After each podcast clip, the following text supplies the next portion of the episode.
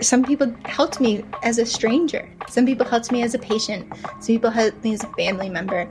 And they all were selfless in it. It blows my mind how good people have been throughout this. And focusing on pain that happened to me would just not be the truth. It would be the slightest fraction of a bigger story.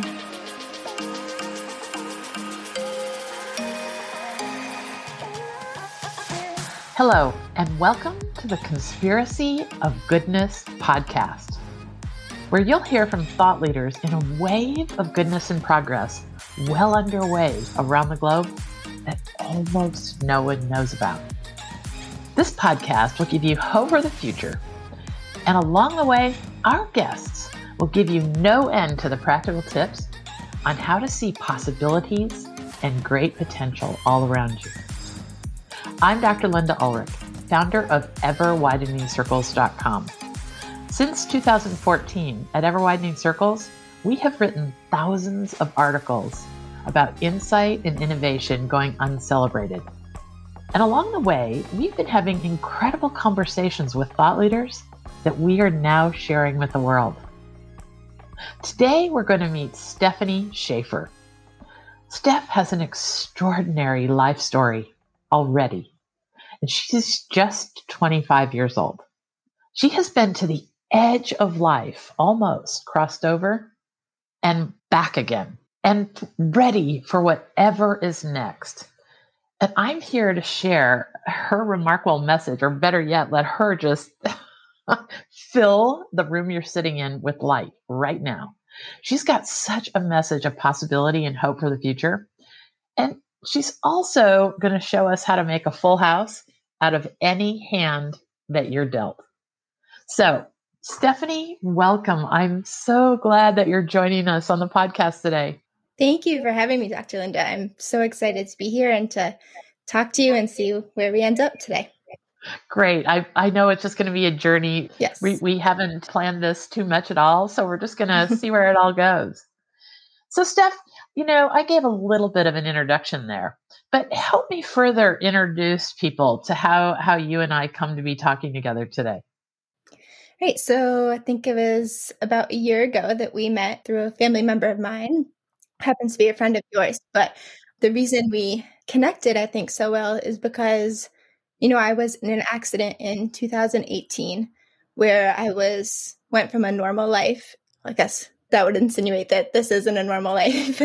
but um, I went from just, you know, the average lifestyle to waking up a month later in a hospital room, suffering amputations, paralysis, and so much more. And I think somewhere along the way, I decided to make the best life out of my new circumstances. And that's where we really connected on that was finding positivity and everything. So it has been wonderful knowing you. And that is how we've gotten to be friends. Absolutely, absolutely. Stephanie and I were comparing notes that it was almost the day a year ago that we were sitting in your uncle's living room having a great yes. old time, and then the pandemic hit. Yes. And you've since had a bunch more surgeries, and you really, at, yep. at least I, I think you're pretty much out of the woods on that line. Yes. So two and a half years later, we are out of the woods. and you're ready to take on the, the world of public speaking. And yes. as I've mentioned, Stephanie really does have quite a way with words, and she is going to be a beacon as time goes by. And I'm so excited to catch her at this stage because, whoa, we can use some light in these times, Steph. Yeah, we certainly could. And that's definitely where we've been seeing eye to eye is that despite everything, you know, pandemics, all the problems and hardships and challenges that are so prevalent in news and everything going on, but it's still a great world. It just depends on what you look for and what you surround yourself with. Absolutely. Okay. So, you know, here on the the uh the Conspiracy of Goodness podcast, we talk about the goodness all around us in a way that is really based on a perspective. I mean, we can find opportunity in, in disaster, all of us. It's it's just about what we look for. Mm-hmm. And we're going to get into all that real deep in just a few minutes. But I want you to give people the kind of Reader's Digest condensed version of what happened to you, and then okay. we'll we'll start with a lot of the things that you've learned. Yeah, of course. So, like I said, I was on vacation. I was in the Bahamas with my family, trying to escape the Vermont winters that seem to never end and get some sunshine. And I went on a tour boat that actually exploded underneath the very seat that I was sitting on. So it was sort of shocking to everyone that I had survived. I was taken from two hospitals on the Bahamian Islands and made it back to southern Florida, where I spent one month in a coma. I woke up to a body that was unfamiliar, a world that was unfamiliar, mentally feeling like myself, but entirely confused my new reality in front of me. And that took me on a five month journey of being inpatient in hospitals. So I never can tell my story with, with that much brevity and clarity. Good job. Thank you. oh gosh. Life can be so complex so quickly. Yes. So Steph, you woke up what you went through, I read, uh, re- Steph has written a book, by the way, everyone. Yes. and it's not published yet, but I was, I was fortunate enough to read a, a, first draft, just started reading it this weekend. Steph, I didn't realize that when you woke, well, you didn't wake up, you were, you were in a coma for a really long mm-hmm. time, but yes. there were the kind of injuries you sustained are exactly like people suffer in war. Yes, that's exactly what my surgeons compared it to. Yeah, give us some rundown of all the combinations. Yeah, so I had suffered a traumatic brain injury. I had suffered a spinal cord injury, now classifying me as an incomplete paraplegic. I had suffered bilateral leg amputations, internal bleeding of many of my organs. I had gone into kidney failure from extreme blood loss. Broken, I'd broken both my arms, shattered both my wrists. I was left with what felt like no limbs for months on end, basically being carted around on a stretcher, unable to, I, you know, I felt mentally like myself, but there were these new, brand new sort of gaps in my mind that I, I had never been used to before. It was searching for words, realizing that not only had my body changed, but that my mind had changed. And, you know, not being able to speak for a long time due to confusion, medications, a tracheotomy tube. I mean, I had been, it was very complex. It was, you know, for a long time, my family was given a percentage on if I was going to survive or not. So when we did wake, when I did wake up, it was sort of just, well, this is what it is now. you know, we're lucky that she's here. So let's just focus on what we do now. And you did have an amazing support network. Yes. Even from sort of minute one, wasn't an aunt that was with you? Didn't she have some background in healthcare that helped you survive in the moment? It was actually a family friend. So we it was my family and another family that had gone on vacation together. And she worked as a personal trainer, so she had some knowledge of the human body. She had served in the United States Army, I believe, and she so she had some survival knowledge. And between her and my family, they were able to save my life. But if she hadn't been there, I certainly would not be here today. Yeah, so there's, you know, woven through all your story is a lot of serendipity here and there. I mean, yes. Yeah, I mean there's just there's moments where where you know you, you turn things turned right and you could have turned left and it changed the outcome right? Yeah exactly. I mean i certainly wasn't able to make decisions at that time and my mom who was with me she was hurt also you know my entire family was on the same boat that i was. So it sort of depended on where we'd all been seated on how what level people were able to help me.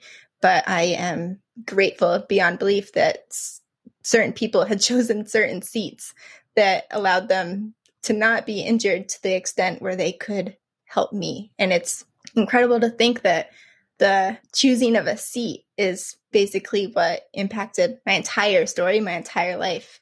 Very strange how one choice, you know, can be so important. Yeah. And the and the woman that was sat next to you, she did pair, uh, she did die, right? Yes, there was one couple behind me, and they were the only other group on the boat. And we think of them nonstop. We grieved for them. You know, we we just wish that you know we we we did try to help them. My family did try, so we take a little bit of comfort in that, but it is just tragic. Yeah.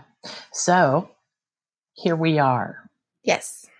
And and life is is so full of struggle and maybe it's our maybe it's all of our calling to make it w- one day after another putting one foot in front of the other right? Mm-hmm, mm-hmm, exactly. That's all you can do. Well you know i tell you what we're going to talk about next so so that's that's the story. That's the story. Yes. we're not going to dive deeper much into that because the really precious part for everyone starts now. It's all the things you've shared with me and i'm sure you're going to pop out with more that that we haven't ever chatted about but so let's just tick off a little list of things that i i like to point to in the world that i think you've probably had some brush up against through this so the first thing is that i love to talk about is that we all have the option to be kinder than we need to be Yes. Moment after moment in our lives, we can be kind, and that's that's certainly lovely, better than the alternative. But kinder than we need to be is a whole nother level. So talk to me about your experiences with that. Yeah, I think it's been a part of my life now, that phrase for you know so long now. It sort of carried me through, I think. It started with other people around me, and I think eventually became a part of me also. I mean, I think to the people that saved my life and not just in the medical way, but in the things they said to me and the actions that weren't part of their job description, but that they did anyways because they were being kinder than they needed to be. And it was those moments that I think picked me up. You know, it was when a nurse would find me, you know, literally with my head underneath a pillow because I just couldn't even face that day ahead of me. And they would just sit by my bedside and say the perfect phrase that I needed them to say. Or it was the nurse who brought home my family's laundry because we were in an unfamiliar city and we didn't have, you know, we didn't know where a laundromat was. We had no clean clothes. We had a suitcase that we'd packed to go on a one week vacation. And we ended up in the hospital for five months. And we had this one nurse who would take their laundry home and wash it and bring it in folded the next morning. And I mean, it was those small actions that took away some of the anger, took away some of the grief, distracted me from the pain because they were making a bigger difference than I think even they realized. And I think that helped me eventually be kinder to myself and to other people as well. I think we need to not only be kinder than we need to be with other people, but we need to be kind to ourselves. And those thoughts we have, if if they're not kind to our to ourselves, then that is a problem. you know, that's that's where you get stuck. So when you're able to turn your inner thoughts into kindness, that's when you can make some real progress. Absolutely there's a little snippet of what you just said that I also would love you to comment on. You know, I get interviewed by news media a lot because I, you know, I'm a global media, uh, positive media person. That's so mm-hmm. rare. and one of the things I found myself saying a lot through December and January as we started the new year, people were asking me what what I thought we should be doing, and and I want you to comment on this. I would say what we give our attention to expands. Yes. So we need to choose very carefully what we give our attention to. And I think something you just said is a through line. Tell me, talk to me about that. I think, especially in today's world, you know, with social media and, you know, or basically our entire world surrounding us at all hours of the day through our phones, through the internet, everything, what we what we choose to pay attention to is what we'll think about and what we might become. You know, focusing on the good rather than the bad allows you to step into that area of your life rather than focusing on the negative thoughts. Mm-hmm. Now, do you have any great examples of? Do you remember a crossroads or a moment where you figured that out and you said, "You said, oh, I got some. I have some agency here." Tell do you have anything like that that just comes to mind? Yeah, with the being kinder than we need to be area. Either one. Yeah, with that, it was being angry about what had happened to me because I know I've told you before, but I was laying in the hospital and I was handed legal documents about why why this had happened and how it could have been avoided. And it made me so angry for a long time. And then I had to ask myself this one question, which I ended up asking myself over and over and over again throughout this time period in my life. I said, Is this who you want to be? Is this how you want to feel? And no, I did not want to be the angry, hateful person that I could see myself becoming. So I said, I need to, I need to change this. And so I had to change my inner thoughts around first. So I said, okay, why do we think these choices that could have been avoided were made? And I came around to an understanding that, you know, that maybe that's just how things, you know, maybe I had taken things for granted. You know, maybe he had been in a position where he needed to make that decision. And I came around to a place where I was able to find forgiveness instead of hatred. And that was the most freeing state that I could get to, I think. Yeah, you know, there are some very wise thinkers across history who have pointed out to us repeatedly and in different ways that anger makes us a prisoner. Yes, exactly. Very often, does. the person who we're angry at has no idea. yes. They're not being hurt by things at all. Mm-hmm. Yeah, you need to free yourself from that. You need to focus on what you do have. You need to work through the anger, whether that be on your own or through talking to other people. And you need to come to an understanding where you're more empathetic than you are angry. Mm, lovely. Do you remember a time when you thought to yourself that the life that you were headed towards may not have been that great and that this was definitely going to be a, a, direction lead you in a direction you would have never had an opportunity to, uh, tell, tell us a little bit about yes. this, this, who you were because you were 22 right? At college? I was 22 yeah. So there's a part in the book I'm referring to, like you said, you know, on maybe a family occasion or a Thanksgiving or whatever, you, would head out to be with your friends and. yes. Tell um, us, give us a little picture because you're sounding like a sage here, but I'm not sure that. yeah. So if we step back before the accident even happened, I was a completely different person. I mean, the changes that happened were physical changes, but I feel like a totally different person and that's those changes aren't because of what happened to me, right? Those what happened to me caused me physical injuries, but how I reacted to what happened to me, how I grew from what happened to me, that is what created the real change. Before I got hurt, I was a person who constantly stayed in my comfort zone, who very rarely challenged myself, who applied to the colleges that were I knew I would get into, who chose a major I didn't even really wasn't my top choice, but I knew that I could do well in. so I stayed in that this is where I'll do okay or well. This is the life that I know is safe. I was quiet, I was shy, I did not challenge myself. I mean, it's really that simple.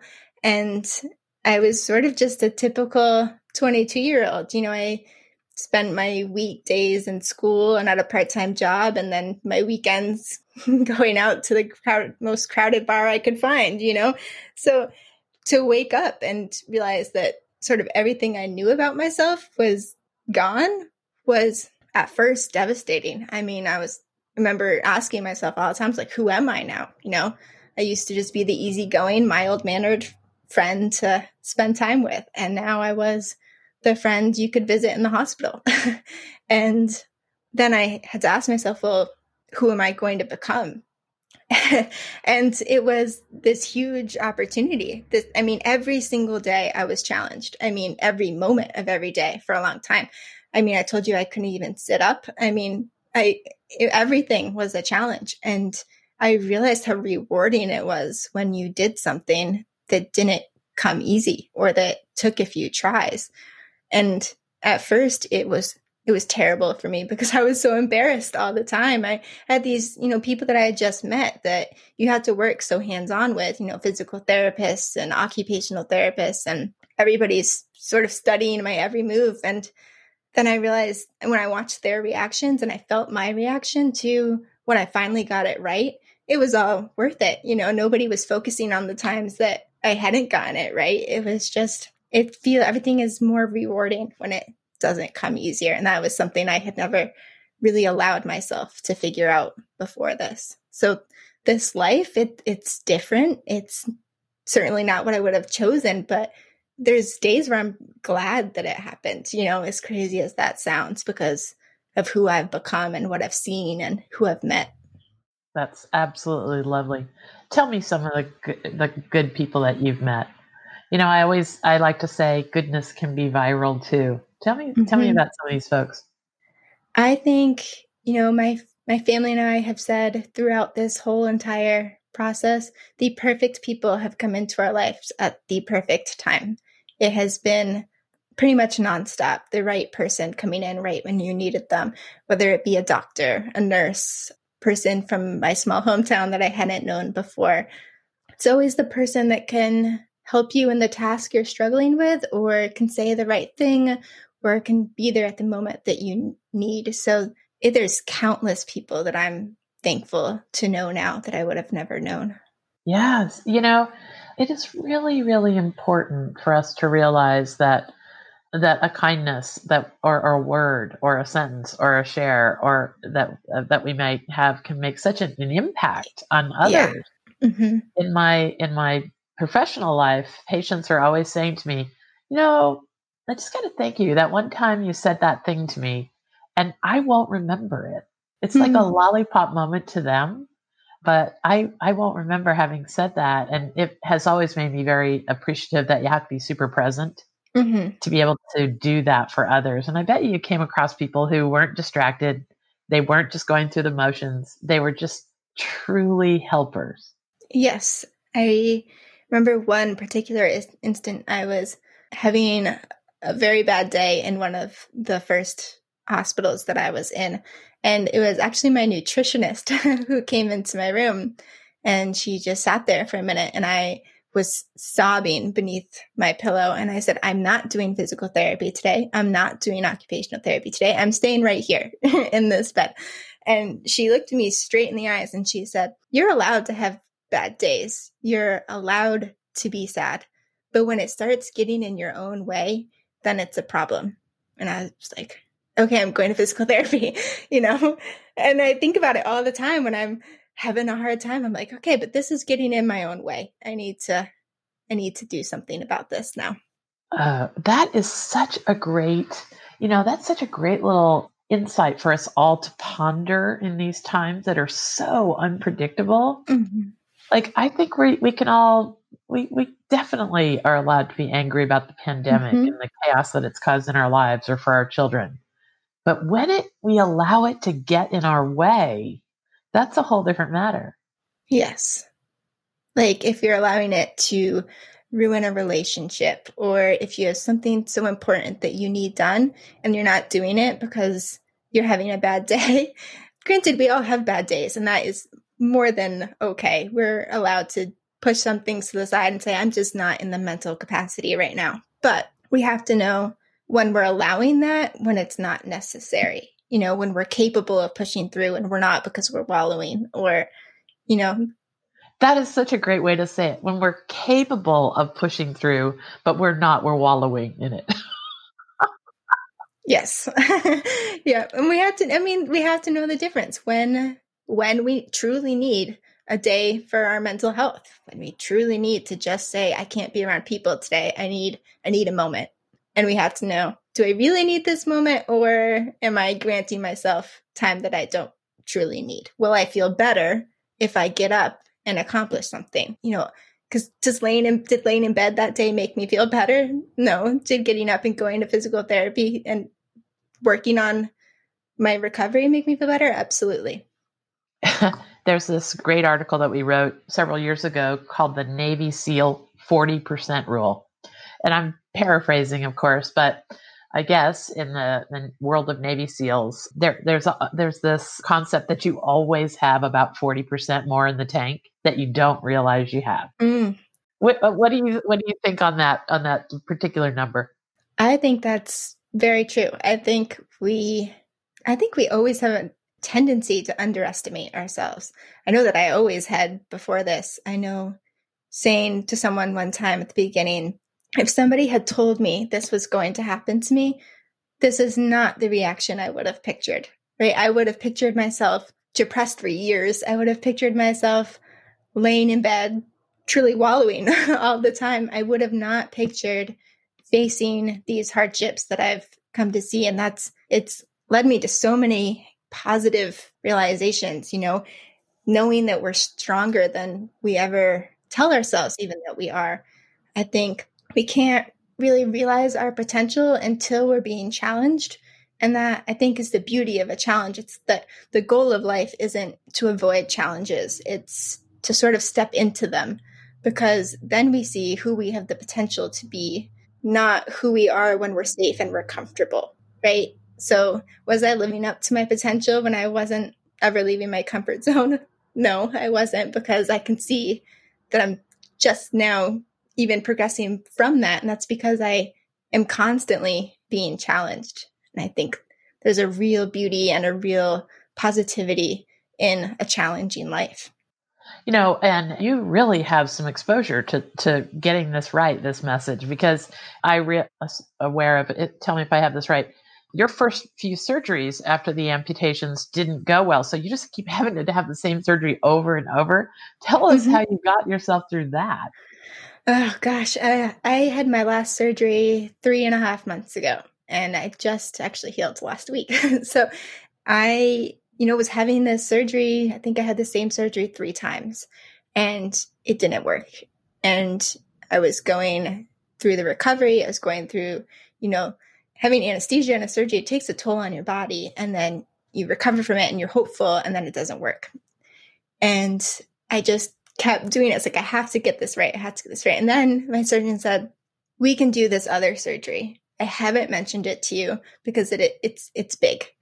And I was terrified, but I said, okay, you know, we're going to try it. I knew that he had my best interest at heart. I knew clearly what we were doing wasn't working.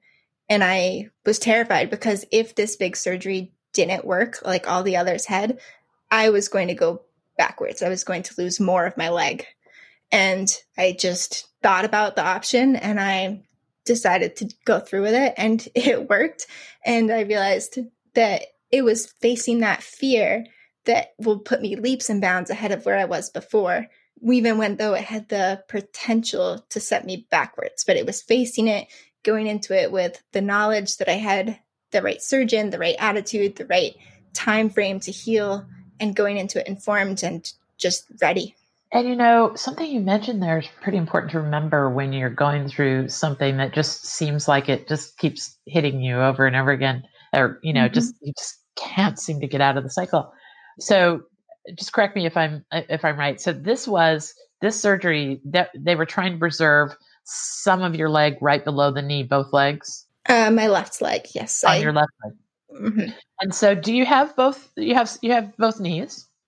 Um, I started with when I think when I met you, I had both knees. Yeah. Yeah. I had to do an above knee amputation on my right leg, which was the hardest decision I've ever made, but has again put me ahead of where I would have been before. So there, there, there, there, there it is, right? Yeah. You didn't tell yourself a whole bunch of negative stories about all the bad stuff. You mm-hmm. probably mm-hmm. had some good people in your life that had helped you look at it with clarity about the, well, let's say, sure, there was a possibility of things going wrong, but you were really looking at the, your odds were better with the decision you chose, right? Yes. Because we, we tend to do that, we humans. You know, if we've got a choice, we're set adrift at sea and we know there's a really near island, but somebody tells us a story about there's cannibals there. now, we'll actually listen to that story and not go to that nearby island Mm-hmm. Whereas the opposite direction is thousand miles, and we'll we'll try and make that run of a thousand miles rather than even though it's a good chance the cannibals aren't there. Yes. We'll listen to the stories that are, are we're telling ourselves that are the most horrifying mm-hmm. instead of the ones that are more probable or less mm-hmm. probable, right? Right. So you were playing the probability game. Yes. Right? Right. Yeah. You take in what you know, you consider all your options, you sort of envision both outcomes, and you decide which one you think is right for you. I think that's. Yes. So rather than just constantly talk talk to us a little bit about because what I'm referring to is is well actually you know what we have to take a break this is a great time to take a little break. I, I love this conversation so much, but I, I, I want to talk to you about the stories we tell ourselves, our head talk. And I know you've got some great tips on on that. So let's let's take a break. We're going to take a break and I'm going to tell you a lot about a phenomenal platform that Ever Widening Circles has just launched that may be exactly what you need. If Uh, I mean you and the biggest scope of everybody listening to this podcast. If you're someone who's trying to do good in the world and you want a better future, let me take a break and I'll tell you about how we can connect in a place built just for that. Do you thrive on learning from and collaborating with others for the good that's in the world?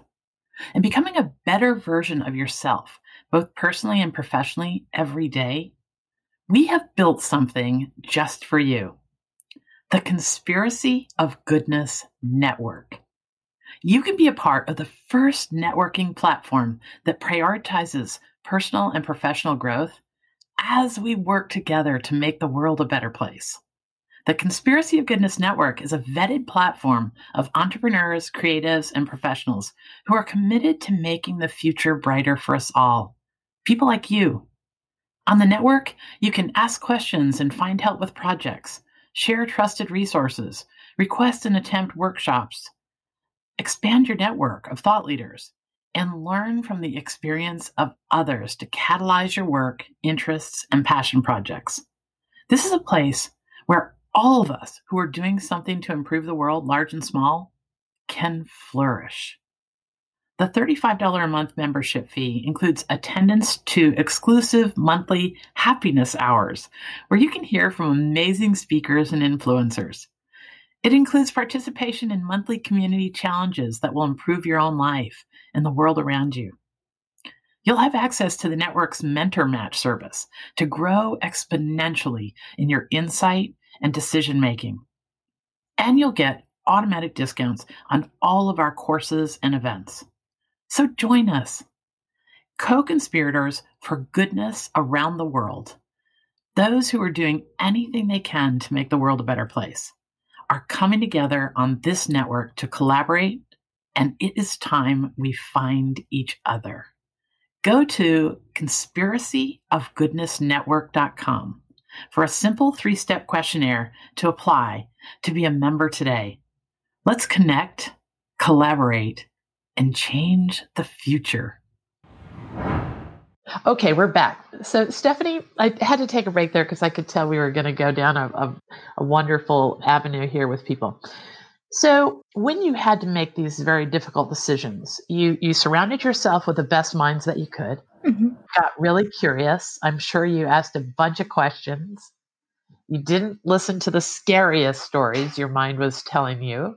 You just looked at the advice you're getting and the probability. Tell me, tell me how that works, uh, because I'm sure you've learned to control what what the stories you're telling yourself are, right?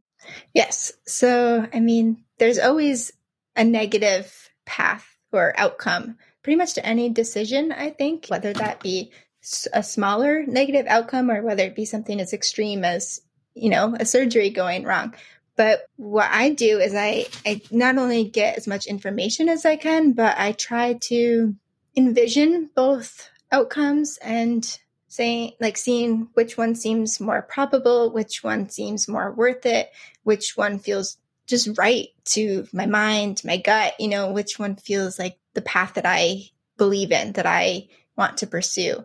Then I surround myself with as much positive outcomes as I can.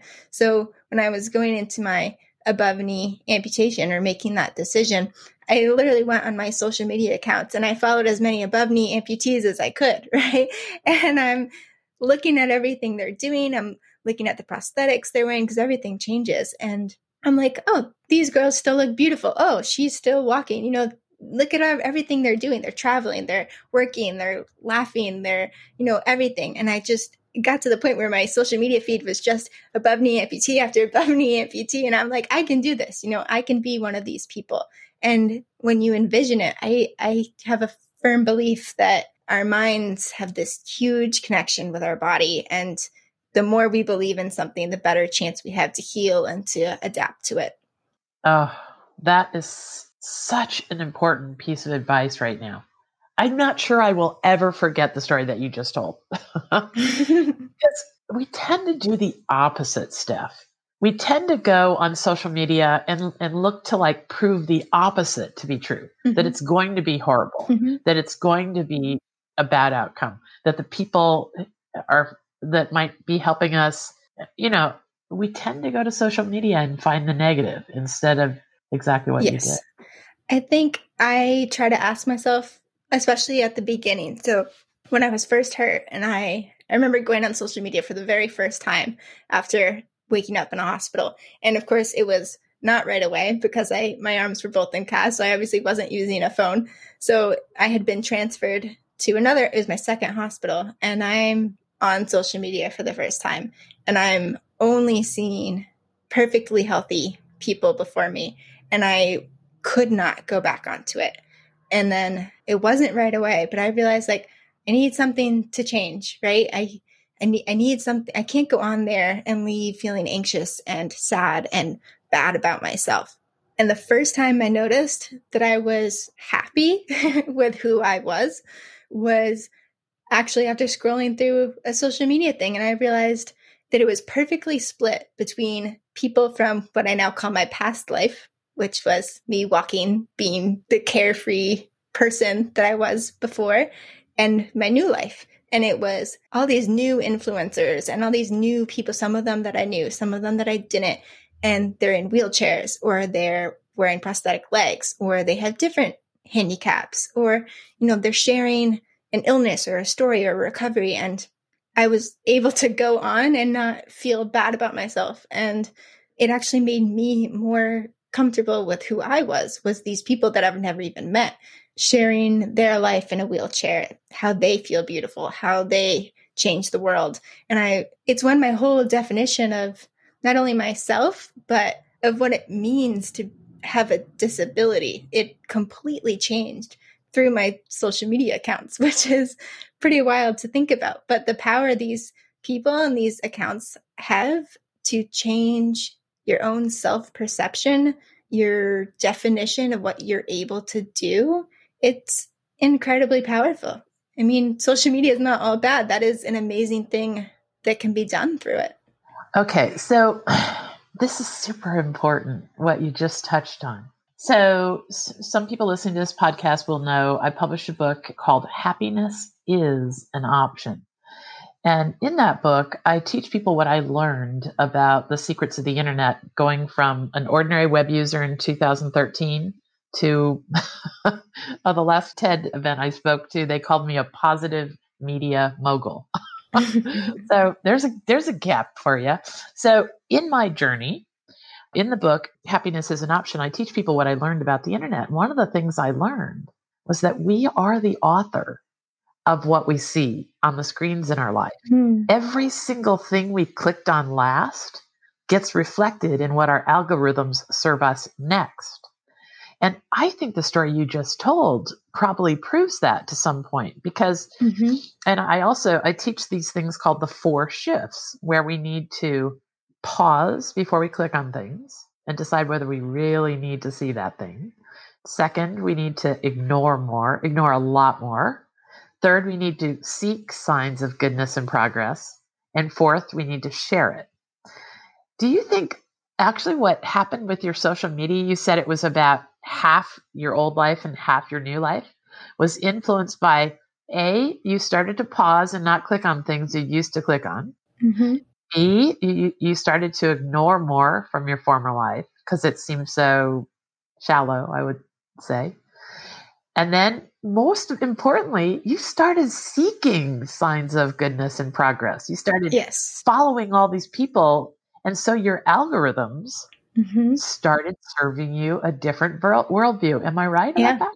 Yeah, exactly. I mean, it wasn't even just, I mean, of course, eventually became all the people that I followed. But like you said, as I began to even just look at different things, my recommended pages to follow were no longer only things that reminded me of who I had once been, but my new recommendations were now who I was becoming, right? So it was as if they were reading what I was trying to, what I wanted to see. And it was the most helpful thing that I think had happened. Yeah. So, so I think what, what you're saying is that with, we don't all have to go through some tragedy to decide mm-hmm. that what we want to see on the screens in our life should be entirely different, right? We, right. we can make those choices day by day and things mm-hmm. actually change. Yes, exactly. If you leave your social media and you feel anxious or you don't feel good about yourself, maybe think of something that makes you happy and look for that and add that onto your feed so that it's one more thing that's going to make you feel good when you go on there. Oh, this is so great. Okay, so Stephanie contacted me recently to say I'm back after you know all, all, all, that she'd been through, and she was ready to like, reignite our friendship. And I asked her a few questions in an email, and she sent me the most extraordinary stream of consciousness. I asked her a few questions, and she just wow, just flowed right into that with some wonderful things that she she told me about.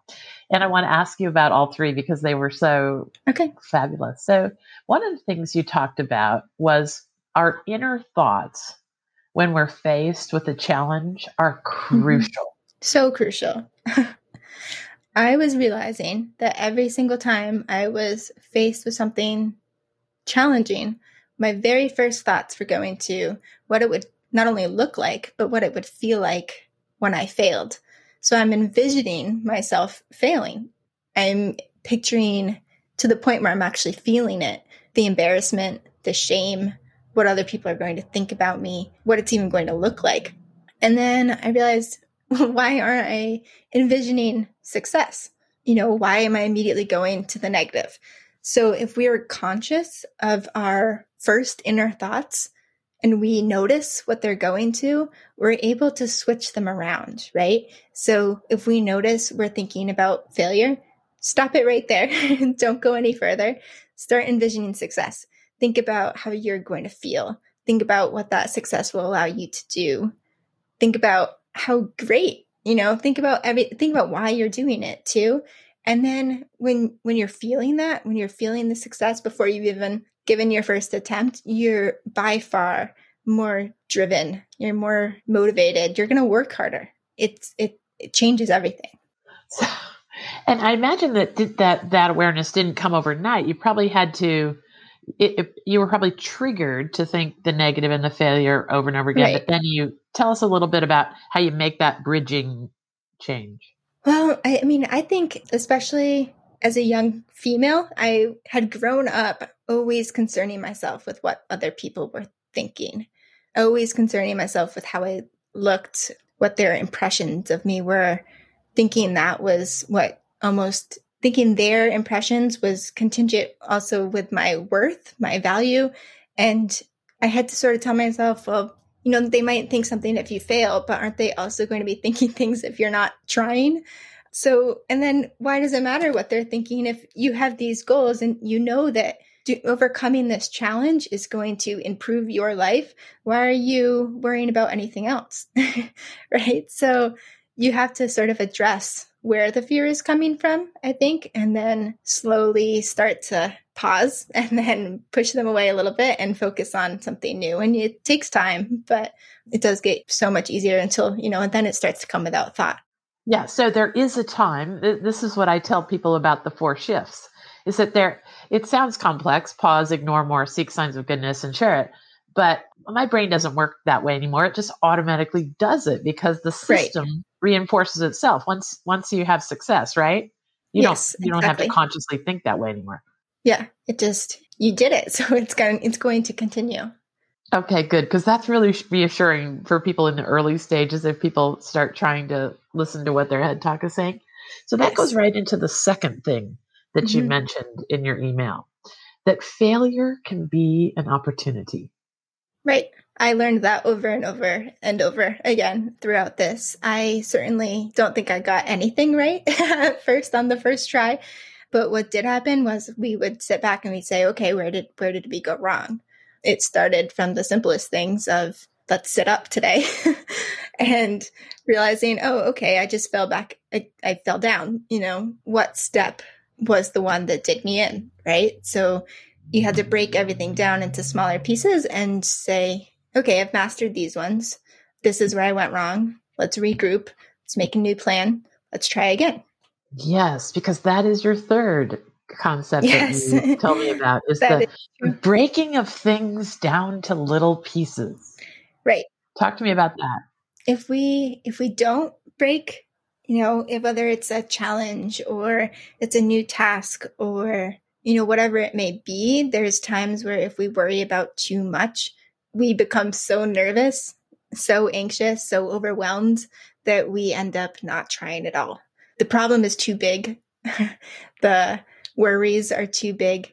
You're just so nervous that you literally become paralyzed. You just you can't face all of that at the same time. So again, back to not being able to sit upright. I remember laying there in the hospital and thinking, I'm never going to walk again. I'm never going to get out of the hospital. I'm not going to have a career. I'm not going to have a family. I'm not going to have a life. You know, I was getting so ahead of myself with things that didn't even matter yet, weren't even relevant yet. I said, Stuff you can't even sit up yet. Let's start there. So you do one small little piece and you master it. And then you say, now what? And you do the next. And then they just start to eventually just flow together where all of a sudden you look back and the big problem that was so overwhelming that you couldn't even face it is you've done it because you broke it into little manageable pieces and you weren't even paying attention to the fact that you were one step away until all of a sudden you'd already done it. And then you, you, you wrote in your email, then I found myself wondering, what else could I do? Exactly. Like I said, you know, people are telling me you're never going to walk again. And I couldn't shake the thought of, but what if I can? And that's when I realized if if we only do what we are absolutely sure that we can do, we're always going to wonder, what else can I do? What else could I have done? But if we just stop where we, it was easy, it was done, did it quick, first try, all done, you're just going to wonder, what more could I have done? So that also brings me to another thought I actually had this morning. It's like there's this difference between being, I think, happy and being content. And there's a way to be both. And I think we can only be both happy with our lives and content with who we are and where we're at if we've stepped into challenges, if we stepped out of our comfort zone, then we know that we have done all that we can do and we're we're where we should be. Absolutely. Absolutely. So that brings me to a, a, fourth point that you brought in there this response to challenges. You know, you, you mentioned that life doesn't always go according to plan. It's okay to redefine ourselves mm-hmm. and change with it and set set a new plan. You could do right. you could set a new plan every day. I mean, tell us more about that. I think at young ages even we're expected to have a plan and maybe it gets instilled in our minds that if we stray from that plan that we failed or that we're not going on the correct path. But we're constantly changing and I think we should be constantly changing. I mean, as we grow, our interests change, we learn new things, our values might change. Whatever it may be, it is okay to say, I don't think this is the path that I want to be on. And even, even if you don't know right away the path you do want to be on, if you do, great. But if you don't, we have to know that it's okay to take time for ourselves to say, right now, I'm I'm just going to see what interests me, what makes me feel alive, what inspires me, and I'm going to come up with a new plan. I'm before I even got hurt, this was a big chapter in my life already because I might have told you this the very first time we met, right before it wasn't long before our accident. I had I had been out of college and I realized that I was not happy and I could see there was taking a toll on my mental health and that it was just it was it wasn't the path that I wanted to be on any longer. And I had to make this huge felt like a drastic change. And I called up my family and I said, I think I need to move back home. And I took one semester off from college and it felt like the biggest failure of my lifetime at first. I remember being and I didn't even want to be seen out in public, right? I'm thinking this isn't what people do. People don't take time off. You know, you make a plan and you stick to it. That's what you're supposed to do. So I felt like a failure. And I took that one bit of time off and I refound myself. I mean, I found who I wanted to be, where I wanted to see myself go. And it was the best thing I'd ever done for myself because I set myself on a new path that was right for me.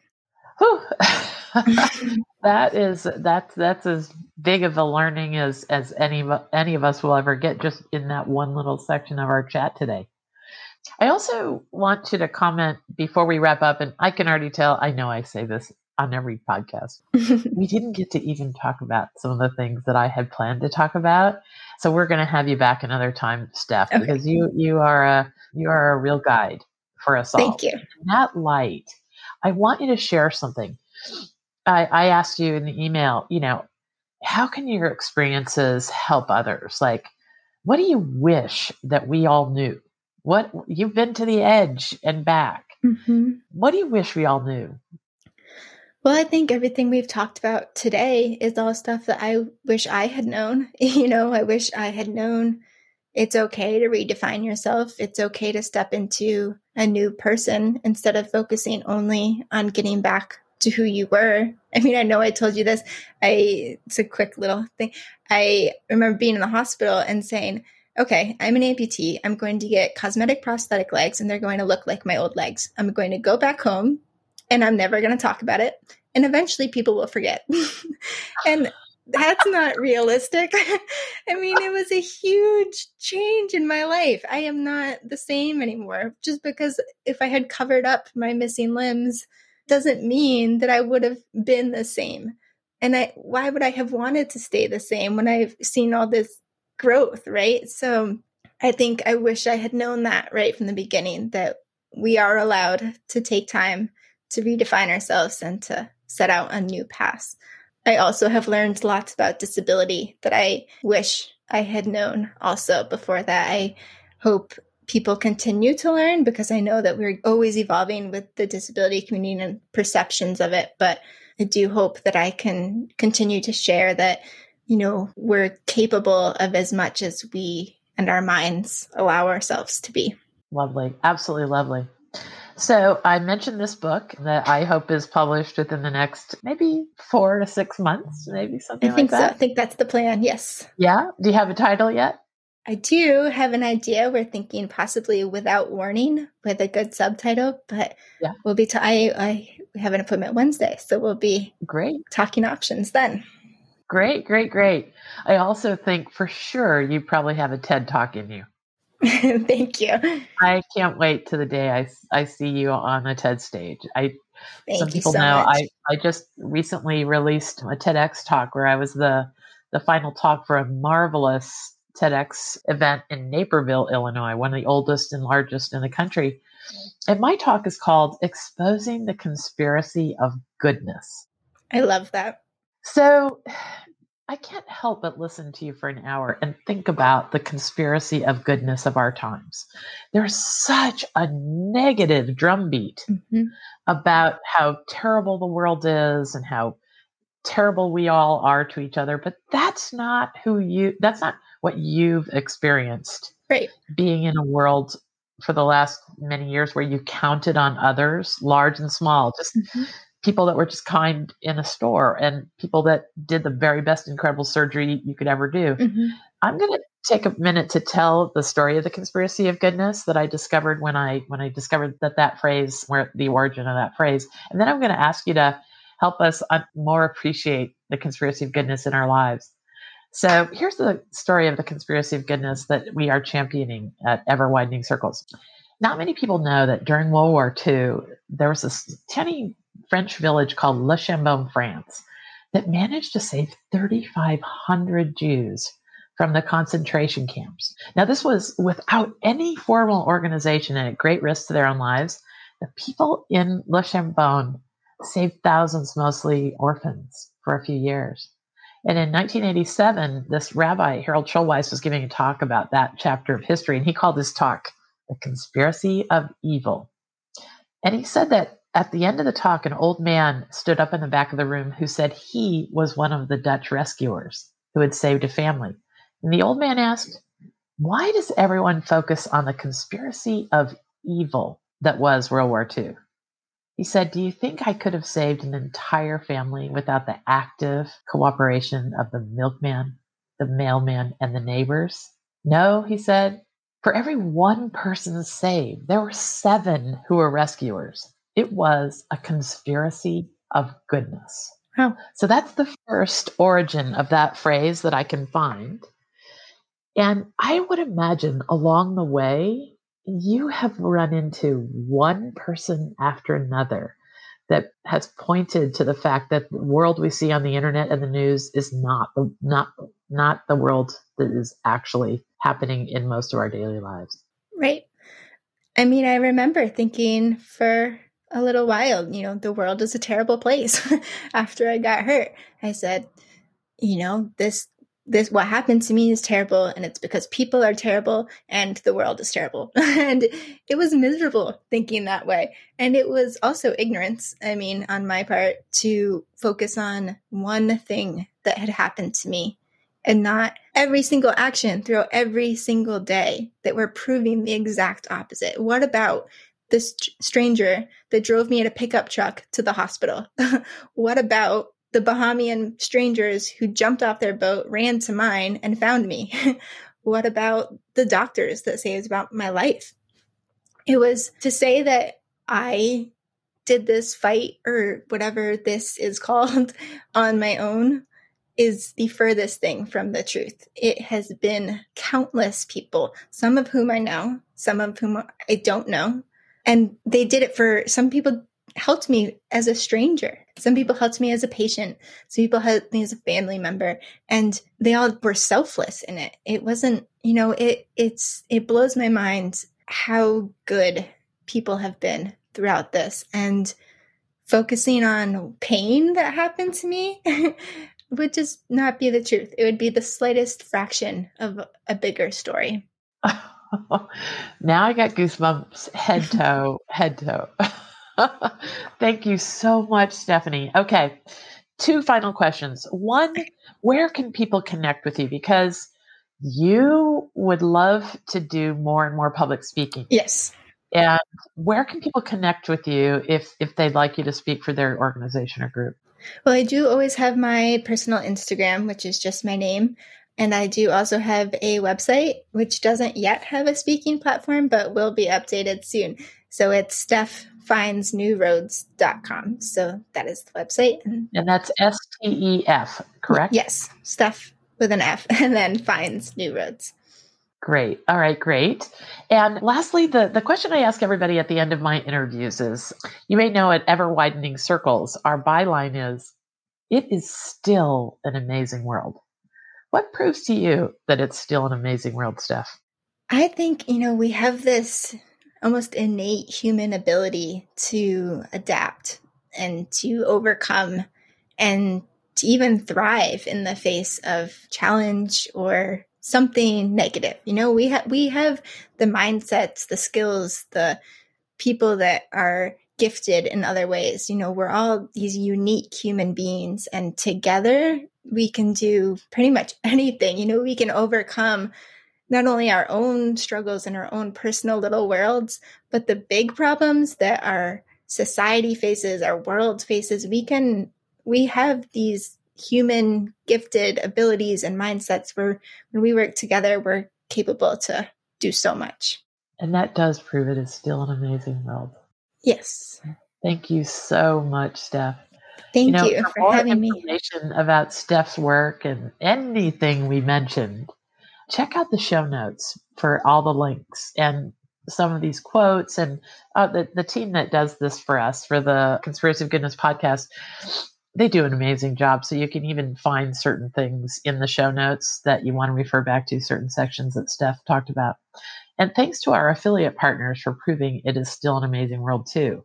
You can find information about today's featured partner in the show notes below as well, and by visiting everwideningcircles.com backslash partners. So as always, dive into Ever Widening Circles, the website. You can find it easily at ewc.co. And there, every other day, we publish an article about anything under the sun to prove it is still an amazing world, and you will find a spring in your step. Now, I hope all these connections to goodness and progress carry you through your week. If you're someone doing good in the world, check out the Conspiracy of Goodness Network, where people like Stef and I and countless others are meeting and changing the world together with our collaborations and our connections. Thanks so much. Thank you, Stef. Have a great week. Thank you so much.